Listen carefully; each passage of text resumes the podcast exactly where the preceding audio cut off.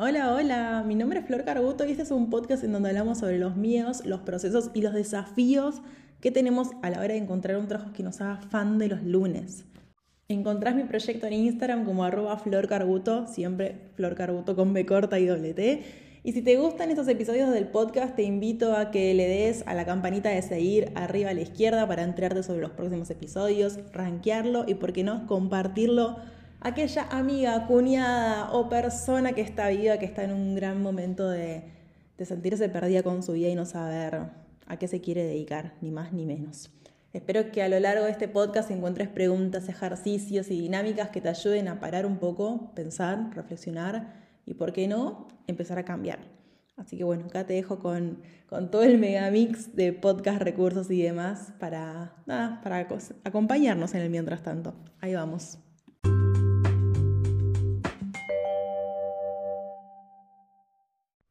Hola, hola, ¿cómo andas? Bueno, acá vengo a leerte uno de los news, el último que salió a, este momento, que tiene como título Dar explicaciones, ¿sí o no? Y dice así. ¿Viste cuando te encontrás diciendo, ¿qué hago acá? Por favor, dando explicaciones. La situación era rara, era bastante común. De repente me veía ahí, explicando el por qué decidía lo que decidía todo con cara de buena y sonriente, ocultando el gran malestar que me generaba toda esa situación. Al rato empezamos a hablar de otra cosa, pero con los días noté una sensación extraña.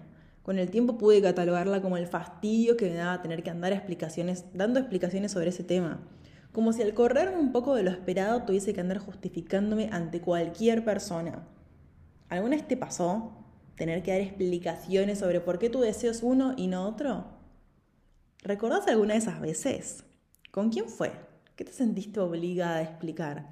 Acá dale pausa si querés amiga y contesta esto que creo que puede ser muy interesante para vos.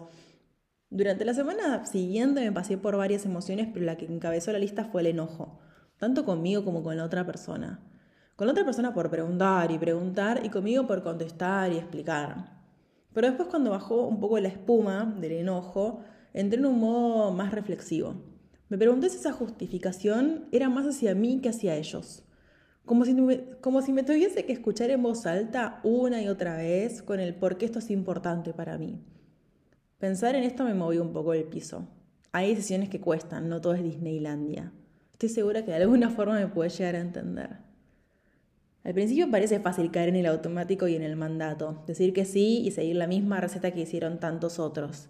Ante ese evento te felicitan, te dicen que tomaste una buena decisión, te aplauden, pero después desaparecen. Desaparecen porque están en sus vidas, ni más ni menos. En el mientras tanto, la que pone el cuerpo a esta decisión sos vos, la que la sostiene en el cotidiano también. Y como dijo una vez Michelle Poller, la que se come las consecuencias también. Acá, bueno, respiramos hondo porque se pone picante el asunto y lo que te quería decir es que ir en contracarril no es gratis, pero desestimar tu deseo tampoco lo es. Por lo pronto decidí dejar de explicarme, contestar sí o no con cara sonriente y seguir. Veremos cómo sigue un poco la novela. Acá en el news te contaba que le estoy siguiendo dándole potencia y alimentando este podcast, pero estás en el podcast, así que no tengo mucho más para contarte por acá. Así termina un poco este news de hoy con esta reflexión que, a mí me parece súper interesante, que es ir en contracarril no es gratis, definitivamente, pero desestimar tu deseo tampoco lo es. Así que nada, cortito, al pie, para, contarte. En el news siempre encontré los datos randoms de mi vida y algunas que otras cositas más, pero bueno, por ahora me despido. Te mando un abrazo grande y nos vemos en la próxima, ahora sí, reflexión más grande de este podcast.